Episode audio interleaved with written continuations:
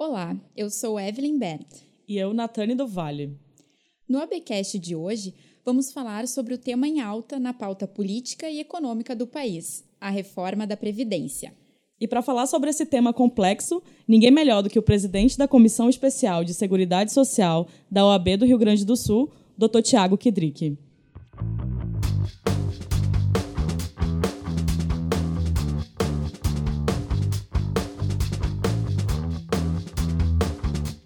Realizando um importante trabalho à frente da comissão, Dr. Kedrick percorreu o estado, realizando 55 audiências públicas para tratar do assunto. Doutor Tiago, como se deu essa articulação com a diretoria da Ordem Gaúcha? De onde partiu essa iniciativa de realizar essas audiências públicas? Olha, se deu com uma grande harmonia entre a diretoria e a comissão, né? Desde o final do ano passado, nós sabíamos que esse ano seria o ano de reforma da Previdência. Né? Tanto é que no, no evento que fizemos no final do ano passado, o presidente Breyer já, já na sua fala falou: olha, ano que vem é ano de reforma da Previdência, muito trabalho da comissão pela frente.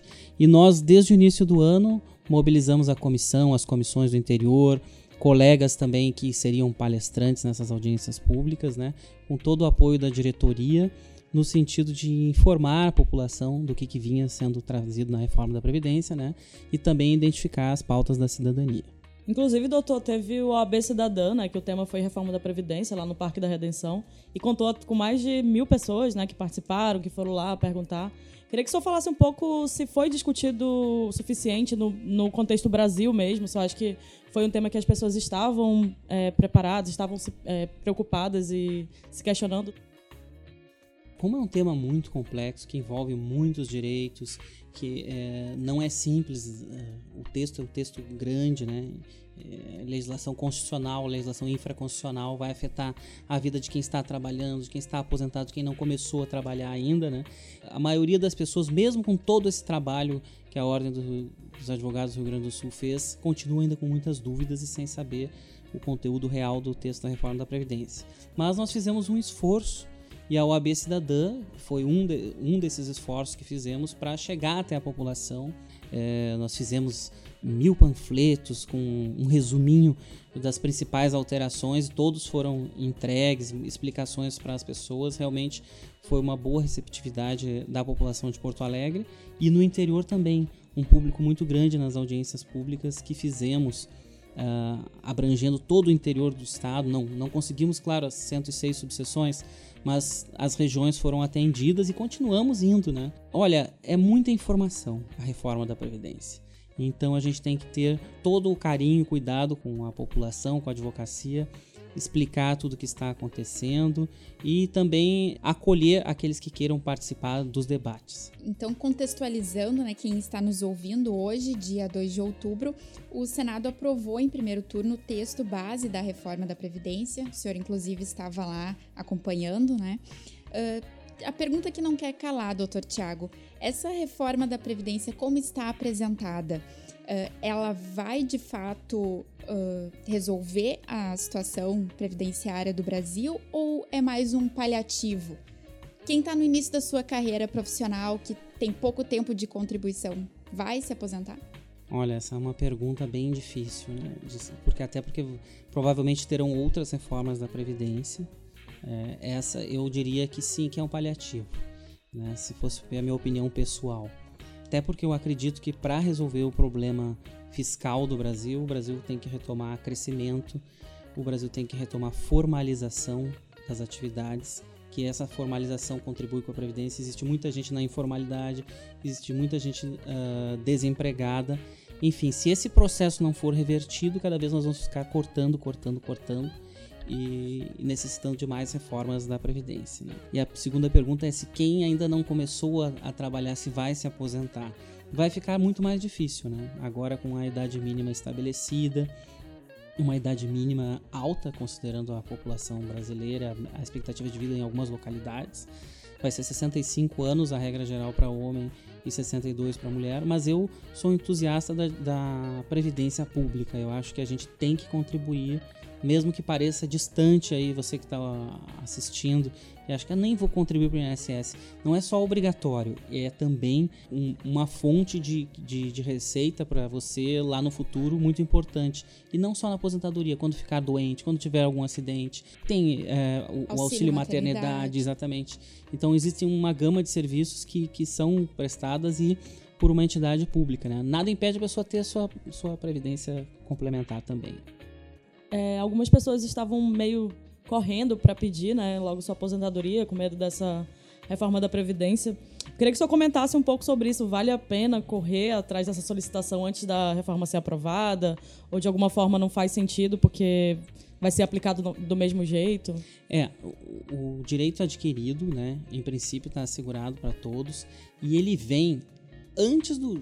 É, é, algo que acontece antes da pessoa fazer o pedido. Né? Primeiro a pessoa preenche os requisitos para um benefício, para depois fazer o requerimento. Se a pessoa preencheu os requisitos, não interessa se ela fez o requerimento no INSS ou não, ela tem o direito adquirido. Então eu tranquilizaria quem está assistindo nesse sentido, né? Porque não é o bene... não é a corrida, também não adianta correr e pedir sem ter o tempo mínimo, né? Não pedir é, é importante para começar a contar os atrasados que a pessoa vai receber. É aquele marco que se chama DER. É, mas para a garantia do direito adquirido, não. É algo que antecede o pedido, o requerimento administrativo. E, doutor Tiago, entrando então de fato nos principais pontos da reforma da Previdência, o fim da aposentadoria por tempo de contribuição é a principal mudança? É, ela é extinta, a aposentadoria. Eu, eu colocaria esse como principal ponto da reforma a extinção da aposentadoria por tempo de contribuição, tão uh, arraigada no inconsciente uh, dos trabalhadores brasileiros. A partir da, dessa reforma, da nova Previdência, a regra vai ser a aposentadoria por idade.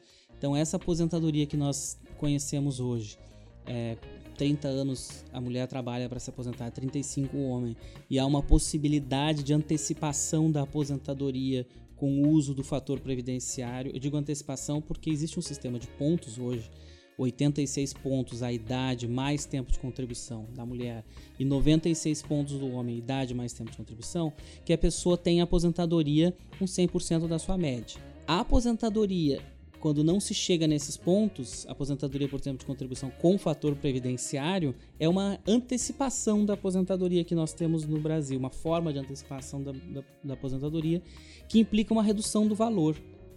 Entendeu? E, então, mas isso tudo vai mudar a aposentadoria por tempo de contribuição, tanto essa com fator previdenciário quanto a da soma dos pontos é, exceto numa, num período de transição, vão ser uh, finalizados. Mas vai continuar tendo um cálculo em relação à expectativa de vida? Ele vai continuar na primeira regra de transição, que eu chamo de linha de chegada. É uma regra de transição para quem tem dois anos ou menos faltantes para a aposentadoria. Então, a mulher tem 28 anos de contribuição ou mais, o homem que tem 33 anos de contribuição ou mais, pode usar essa regra de transição que vai ter ainda o fator previdenciário, só para quem falta dois anos ou menos. Além de cumprir o tempo que falta, a pessoa tem que pagar um pedágio de 50% do tempo que falta na publicação da emenda constitucional. Por exemplo, ah, Thiago, falta um ano para essa pessoa, então se ela for usar essa regra de transição, vai faltar um ano e seis meses. Aí ela trabalha mais de seis meses e se aposenta com o fator. Essa é a única hipótese que ainda vai restar o fator previdenciário. Queria que o senhor explicasse melhor como serão essas, essas regras de transição. Na prática, a pessoa tem X tempo de serviço e agora vai ter que isso. fazer isso, isso. Essa é a primeira regra de transição, já expliquei, né, para quem falta pouco tempo para se aposentar. E existem outras regras de transição. A segunda regra de transição é a regra de pontos. Eu falei para vocês que hoje existem esses pontos para afastar o fator previdenciário. Agora eles surgem também com 86 para mulher e 96 para homem, como uma das regras de transição, só que esses pontos vão ir aumentando gradativamente até chegar a 100 pontos para a mulher e 105 para o homem. Então a pessoa vai ter que ver no em determinado ano, vai ter que se planejar para ver com a soma da idade e tempo de contribuição quando ela vai atingir os pontos dessa tabela que começa 8696, mas que vai até 100, 105 para ver se ela vai se enquadrar nessa regra de transição. Pode ser que essa regra de transição não seja a mais vantajosa para ela. Existe, existe uma outra regra de transição, que é por idade, começando em 57 anos a mulher e 61 o homem. Ela vai aumentando essa idade e tem que ter também os 30 anos de contribuição se mulher e 35 homem, até chegar à idade de 62 mulher, 65 homens. Seria uma outra regra de transição. Tiago, essa regra de transição é muito parecida com a dos pontos, realmente. Ela é quase equivalente. Então é só para é basicamente para dizer que tem mais uma regra. A outra regra de transição, sim, é, muita gente vai utilizar, que é a regra do 100%. Vocês vejam que é bem complexo, tem várias regras de transição. É, a regra do 100%. A pessoa vai, não entrou naquela dos dois anos, faltando dois anos, que tem que pagar o pedágio de 100%, de 50%. Então ela pode pagar um pedágio de 100% do tempo que faltava para ela na publicação da emenda constitucional. E também tem que ter ou 57 anos a mulher ou 60 o homem. E também tem que ter 30 anos de contribuição se mulher ou 35 se homem. Neste caso, vai ter uma média de 100% da, da, da su, do seu período básico de cálculo para. Então a pessoa vai ter que calcular qual regra de transição ela chega antes, regra de transição do 100%, ou a regra daquela da, da soma do tempo mais, mais idade, e qual vai ter o melhor valor. Vai ter que examinar cada uma das regras de transição, né? É, para ver o que, que ela vai chegar antes e quanto ela vai ganhar mais. Então é importante a pessoa fazer um planejamento previdenciário nas, nas regras de transição. Pontos, idade, 100% e linha de chegada. São as quatro regras de transição em substituição à aposentadoria por tempo de contribuição. Então, no caso, a pessoa ela tem quatro opções de forma de se aposentar dessa regra de transição. Isso, tem quatro e mais a transição da puridade. Uh, se ela for se aposentar por idade, mas na verdade essas quatro às vezes não são nenhum, não é nenhuma, sabia? Às vezes a pessoa vai calcular a sua regra de transição e ela a regra de transição não não, não chega para ela. Ela acaba caindo na regra geral porque ela está muito longe da aposentadoria. Veja, se eu estou muito longe da aposentadoria, eu não vou conseguir chegar aos pontos e também não adianta eu pagar um pedágio de 100%, porque aí vai ficar pior do que a regra geral. Então ela já vai focar na possibilidade de entrar na regra geral, que é a idade de 65 anos para homem e 62 para mulher, tendo 15 anos de contribuição no mínimo, né? Largando esses 15 anos a mulher de 70% e o homem de 60%. E como são computados esses pontos? Assim, o que, que é o que, quando que é eu, o ponto? Quando eu falar ponto, eu estou falando de alguma regra que soma idade mais tempo. Isso, isso surgiu com tempo. muita força no Brasil, porque no Brasil o pessoal começa a trabalhar cedo. Então, isso com, aumenta os pontos de tempo de contribuição, né? Mas também, é, para regular com quantidade de tempo que a pessoa vai receber o benefício, se considera a idade. Então, Sim. se bolou esse sistema, deu muito certo aqui, aqui no Brasil, e ele vai ser mantido é, na regra de transição, ao menos. E falando então, doutor Tiago, sobre aposentadoria especial, uh, quais são os profissionais que se encaixam nessa categoria de aposentadoria especial? Certo. Quando a gente fala na aposentadoria especial, simplesmente, aposentadoria especial, a gente está falando daqueles trabalhadores que a Constituição, no artigo 201, parágrafo 1, uh, diz que estão sujeitos a condições nocivas à saúde, que aí se inclui insalubridade, penosidade, ou a integridade física, que é a questão da periculosidade. Então, é uma gama muito grande de pessoas que trabalham sujeitas a risco ou insalubridade. Por exemplo, trabalhadores em hospitais, trabalhadores uh, que fazem, que trabalham com energia nuclear, trabalhadores que trabalham com eletricidade, uh, com radiações ionizantes, uh, vigilantes, trabalhadores metalúrgicos que operam máquinas que trabalham com óleos e graxas, que trabalham com ruído, enfim, são milhões de pessoas no Brasil. Né? E essas pessoas que têm esse prejuízo à saúde ou o risco à sua integridade física ou têm uma atividade penosa, tem essa aposentadoria que nasceu no ano de 1960 chamada aposentadoria especial. E essa aposentadoria vai mudar bastante uh, com a reforma da Previdência. O que, que o senhor pode apontar de principal que muda para esses trabalhadores? O principal é que passa a ter uma idade mínima. A grande maioria desses trabalhadores, né, é, tem os mineiros também que trabalham nas minas, né, mas é, a aposentadoria dos mineiros é com 15 anos de contribuição mas a maioria dos trabalhadores está sujeito a 25 anos de contribuição. Desse exemplo que eu falei, praticamente quase todos são 25 anos de contribuição. Hoje não tem idade mínima.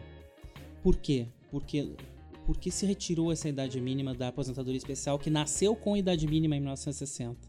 Porque as pessoas acabavam adoecendo antes de completar uma idade mínima. Então o legislador tirou.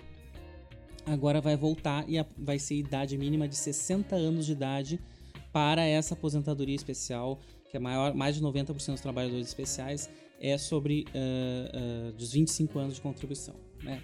Os metalúrgicos, uh, os trabalhadores da área da saúde, por exemplo, são 25 anos. Mas vão ter uma idade mínima de 60. Para homem e para mulher? Para homem e para mulher igual. Uhum. E também o valor vai ser reduzido. Né? Hoje é 100% aposentadoria especial. Não vai ser mais. Só vai ser 100% para quem tem 40 anos de contribuição. O que mais muda? Hoje, se a pessoa não completou todo o tempo especial, ela vai para um outro emprego, ela converte aquele tempo especial em comum, aumentando ele. Aí sim tem uma diferença entre homem e mulher. o homem multiplica por 1,4 tempo, a mulher por 1,2. Ou seja, o tempo especial vale mais. O que, que vai acontecer? Não vai mais poder converter o tempo. E daí é, nessa história da conversão do tempo é que entrou também a nota da OAB do Rio Grande do Sul. Então, doutor Tiago, uh, e sobre os policiais, eles vão entraram nesse texto dessa reforma ou ainda vai ter outra proposta específica para os policiais? Os policiais federais estão, na proposta. Como estados e municípios saíram da proposta, né, os policiais estaduais vão ter outra, vão estar na PEC paralela o que eu posso dizer em relação aos policiais federais que entraram na proposta, eles, muito do que eles conseguiram, do que eles pleitearam, eles conseguiram. Há uma possibilidade de integralidade e paridade, conforme aparentemente requisitos. Há uma possibilidade de pensão integral para quem morre em serviço. Eles conseguiram que a idade mínima, na regra geral, fosse de 55 anos de idade. E isso homem e mulher igual. Mas na transição, homem e mulher fica diferente dos policiais, porque 52 anos para mulher e 53 para homem. Então conseguiram uma idade é, bem reduzida. Veja, os vigilantes, que são, digamos assim, nossos policiais privados, perderam o direito à aposentadoria especial. Porque a aposentadoria especial também, outro detalhe que eu não mencionei antes quando falava da especial, ela cai para a questão de integridade física. Sim. Ela passa a ser só para prejuízo à saúde. Então, os vigilantes eletricitários, todo mundo que é risco, vai estar tá fora. Então, o vigilante, enfim, vai ter que trabalhar até os 65 como uma pessoa comum, como uma pessoa que não trabalha arriscando a vida. E, e já os policiais, que arriscam também a vida, conseguiram, por pressão, uh, essa redução na sua idade. Assim como os militares, que é um projeto apartado, é, a, a, inativação deles é, vai ocorrer com 50 anos de idade. São 50 militar policial 55 na regra geral e o vigilante que foi o prejudicado, que também está sujeito a desemprego, a toda a, um risco Não alto tem um nas concurso ruas. que o garanta, né, é, ele acabou ficando numa situação uh, a pior de todas, 65. Isso não pode cair na inconstitucionalidade também, doutor, do fato dos vigilantes e do que são pessoas que, que têm profissão de risco, né? E se foi aceito para os policiais, por que, que não para eles? É, que avalia assim como. A, a, meu ver, na minha opinião, isso fere o princípio da isonomia. Isso. Nosso princípio da isonomia, que é filho da, do princípio da igualdade na Constituição. Né? É um filho do outro. E o que tem se falado lá no Congresso Nacional é tentar é, levar essa questão para a PEC paralela ou uma PEC autônoma apenas para corrigir o, a questão do, dos vigilantes. Isso ainda, isso ainda é uma das coisas que estão em ebulição na, no Congresso Nacional. E os professores também entram né, na, na, nas regras da aposentadoria especial? Tem algum benefício para eles? Os professores têm uma, regra, têm uma regra própria. Né? Aposentadoria do professor. Aí a gente fala aposentadoria do professor. É, eles têm um tempo de contribuição reduzido, né? a regra geral vai ser professor, vai ter uma idade mínima que hoje não tem no regime geral da previdência social para professor, professora, vai só no serviço público tem. Então vai ser, mas vai ser reduzida em relação aos outros profissionais. Vai ser, vai ser 60 anos para homem e 57 para mulher. Veja que no texto original era 60 anos para os dois. A professora conseguiu uma redução de 3 anos na, nessa regra geral. Sim. E na transição, que quando eu falo transição é para quem já está no meio do caminho trabalhando. A professora ficou com 51 anos de idade e o professor 56, idade mínima para se aposentar. Então eles também tiveram um, uma redução aí na, em relação aos outros. Por falar em transição, como vai ser essa transição que só imagina assim da reforma da previdência para o Brasil? Assim, quais são as mudanças? Porque não vai ser sentido de imediato, né? Ah, a reforma foi aprovada, a gente já começa a ver as mudanças sociais, principalmente, né, no país. Assim, qual, como é que o senhor avalia isso? Como até fazendo uma própria relação com o Chile, né? Que teve um, teve um sofreu bastante sobre é, quanto à questão da, da aprovação da reforma da previdência lá. Queria que o senhor explicasse um pouco sobre isso. Olha, a, assim, ó, a partir do momento que é aprovada a reforma, muita coisa já vai valer. Por exemplo, é, a, a forma de cálculo não tem transição. E a forma de cálculo vai, vai ser é, como eu posso dizer, mais rígida. Por exemplo, não, se, não vai se descartar mais os 20% de salários menores, como é hoje. Hoje a gente calcula com os 80% maiores salários do trabalhador. A, partir de agora vão, vai entrar tudo, até início da carreira, quando pagou, estava desempregado pagando por um salário mínimo, entra tudo. Então isso vai reduzir o valor. E isso vai ser sentido de forma imediata. Acho que a longo prazo uh, os, os municípios, o comércio, etc., vão sentir que há menor número de benefícios previdenciários. Porque o que, que a gente está fazendo?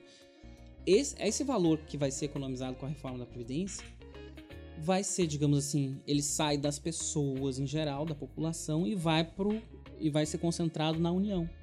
E isso a economia como um todo tende a sentir. Né? Se fala em valor próximo de um trilhão.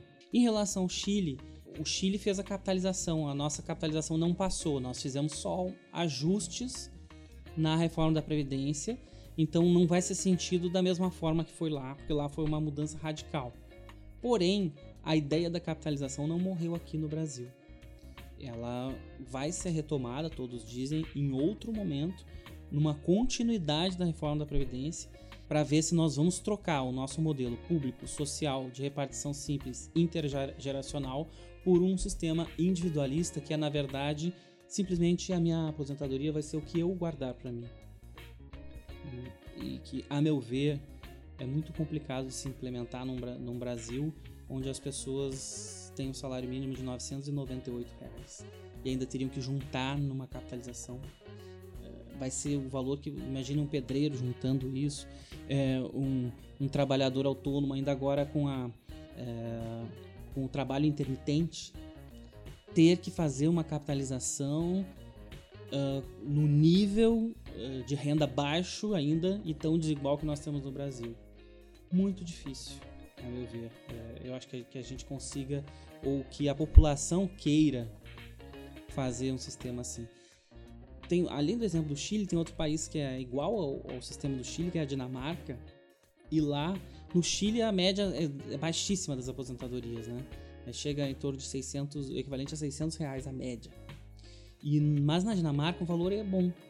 Por quê? Porque lá tem poucas pessoas, eles usam o dinheiro do petróleo para esse fundo que, que então por cidadão dinamarquês tem em torno de 300 mil euros economizados para garantir a capitalização.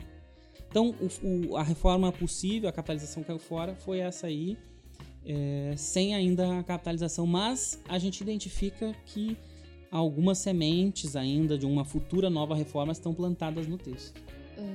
Uma mudança também significativa que teve no texto da reforma é a pensão por morte.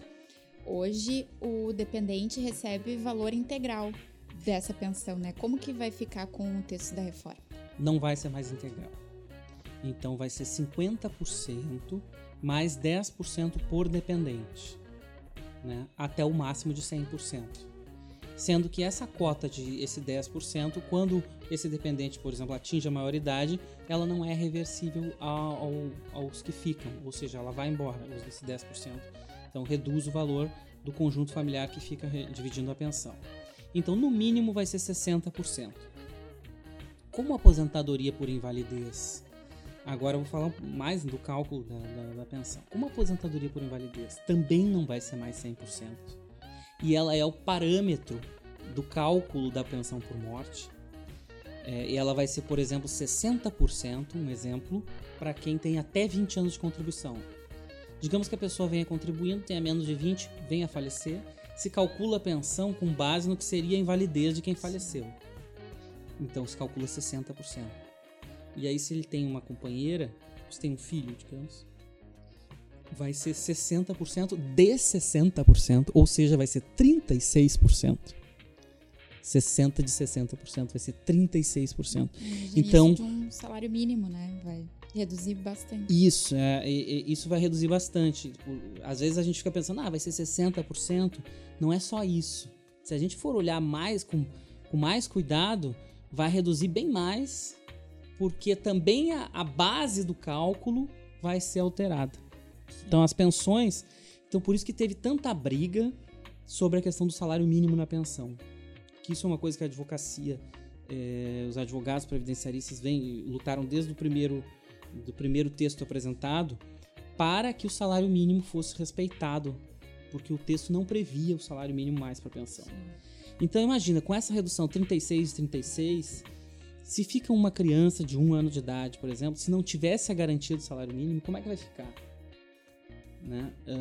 Uh, um órfão, um inválido, sem a garantia do salário mínimo, né? Aí se foi se modificando, se garantiu para o inválido, não se garantiu para a criança, e a gente foi é, lutando até que o texto final ficou: não, ninguém vai ganhar a pensão uh, menor do que o salário mínimo, né, que eu acho que isso é uma, uma vitória da cidadania. Né? O salário mínimo foi uma conquista constitucional e uma, e uma, uma vitória da cidadania e da própria defesa da Constituição.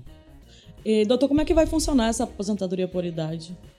A aposentadoria por idade, eh, veja que ela não muda tanto em relação ao nosso sistema de. A gente tem uma aposentadoria por idade hoje, né? Que é 60 anos a mulher e 65 anos o homem. Vai ser 62 anos a mulher e 65 o homem. E esse, esse 62 tem uma transição. Primeiro vai ser 60 anos e meio, depois 61, depois 61 anos e meio. Tem alguns anos para as pessoas irem se adaptando até chegar nesse 62. Sendo que é necessário ter 15 anos no mínimo de contribuição para ter direito ao benefício da aposentadoria por idade. E com 40 anos de contribuição para o homem e 35 para a mulher, se chega aos 100%. Os homens ficam com, continuam com 65, então? Continua 65 para homem. Só altera para mulher. Isso. E qual foi a justificativa?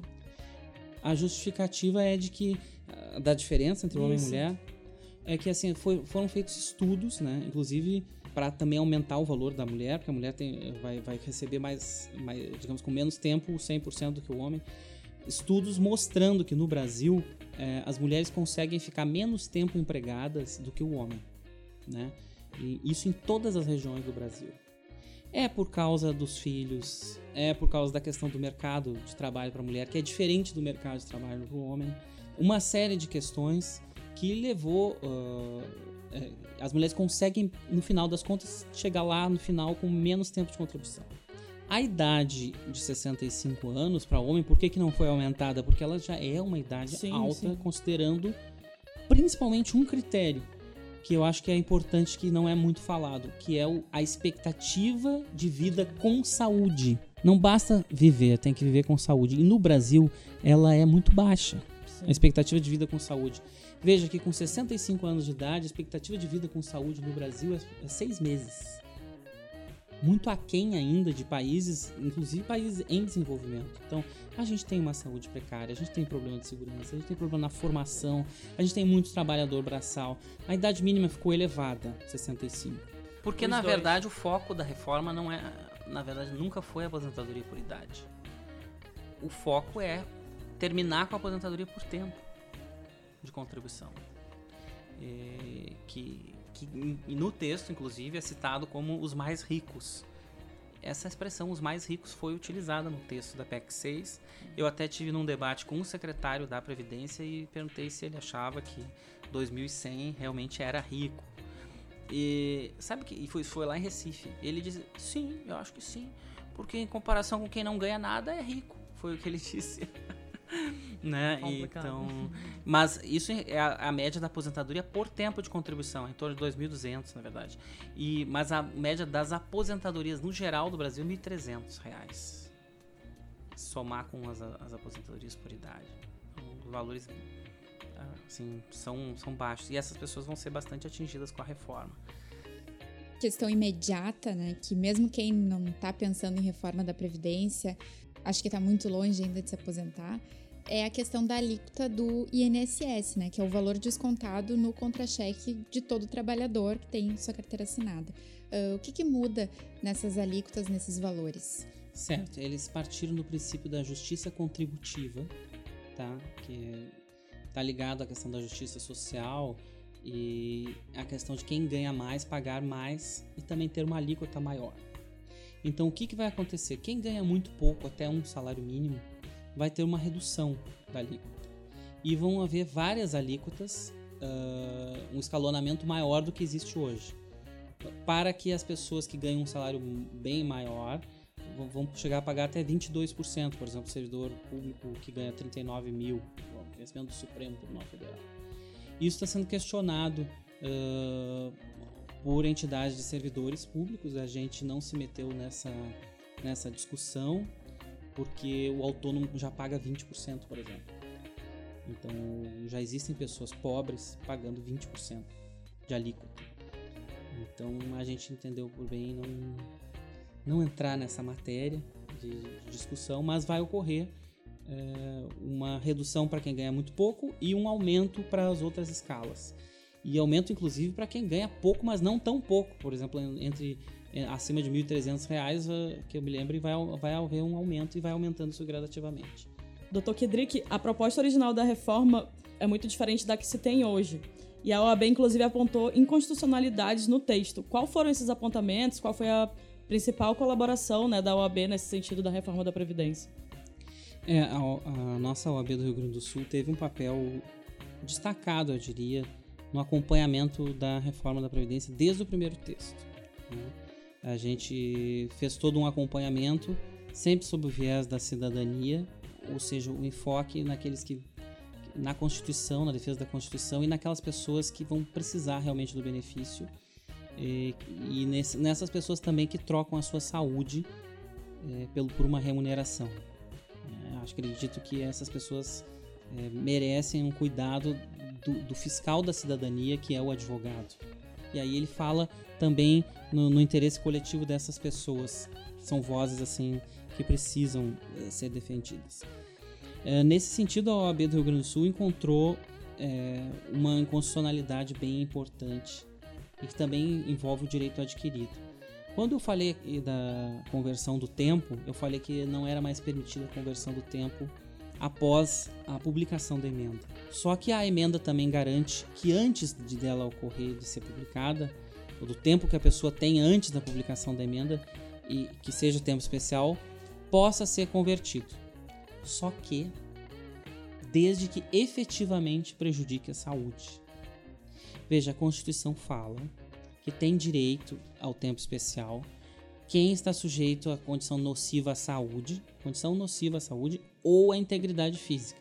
Essa expressão integridade física, dali decorre toda a, a, a fundamentação da periculosidade, do risco. Essas pessoas hoje têm o direito. Só, então, se eles queriam garantir a constitucionalidade do dispositivo que garante o direito adquirido do seu tempo passado, eles deveriam repetir o texto da Constituição, dizer, olha, a Constituição garante integridade física e saúde, então até aqui a gente vai garantir. Isso seria o correto. Mas não, eles inovaram no texto e disseram, não, a gente garante o direito adquirido desde que a pessoa tenha trabalhado sob uma condição que efetivamente prejudique a saúde dela. Ou seja, tiraram fora todo o risco. Isso de forma retroativa ferindo então o direito adquirido, ferindo o princípio do tempo res actum, ou seja, o direito incorporado ao patrimônio jurídico do cidadão. E aí a OAB do Rio Grande do Sul fez uma nota apontando essa inconstitucionalidade.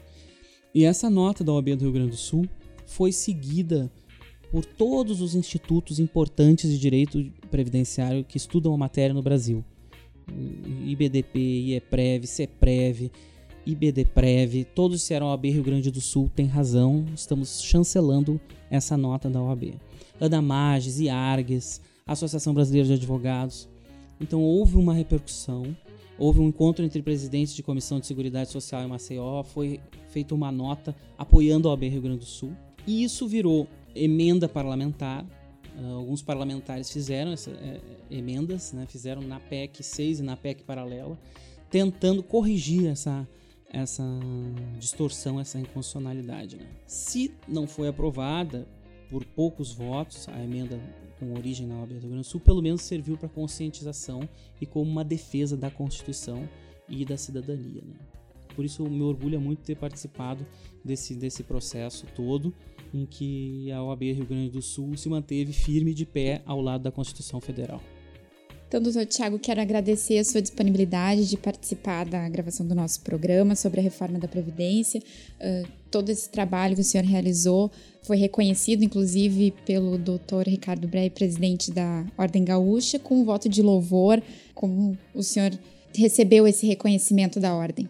Olha, eu quando recebi fiquei muito emocionado e, e, quis compartilhar com todos os colegas da comissão, todos que fizeram parte aqui na OAB, funcionários, conselho, diretoria, porque acredito que é um trabalho coletivo em que cada um ajuda o outro. Né? Quero parabenizar vocês também pela por essa intenção de se aproximar da, da população para programas como esse, né, que vem a tirar dúvidas do cidadão. Eu acho que a comunicação também social da OAB está de parabéns, junto com a sua diretoria, por essa interlocução entre sociedade e ordem, que é importantíssima né? para a OAB ficar próxima uh, da cidadania do povo brasileiro. Então, agradeço a oportunidade de estar aqui, para mim é uma honra, e contem sempre conosco.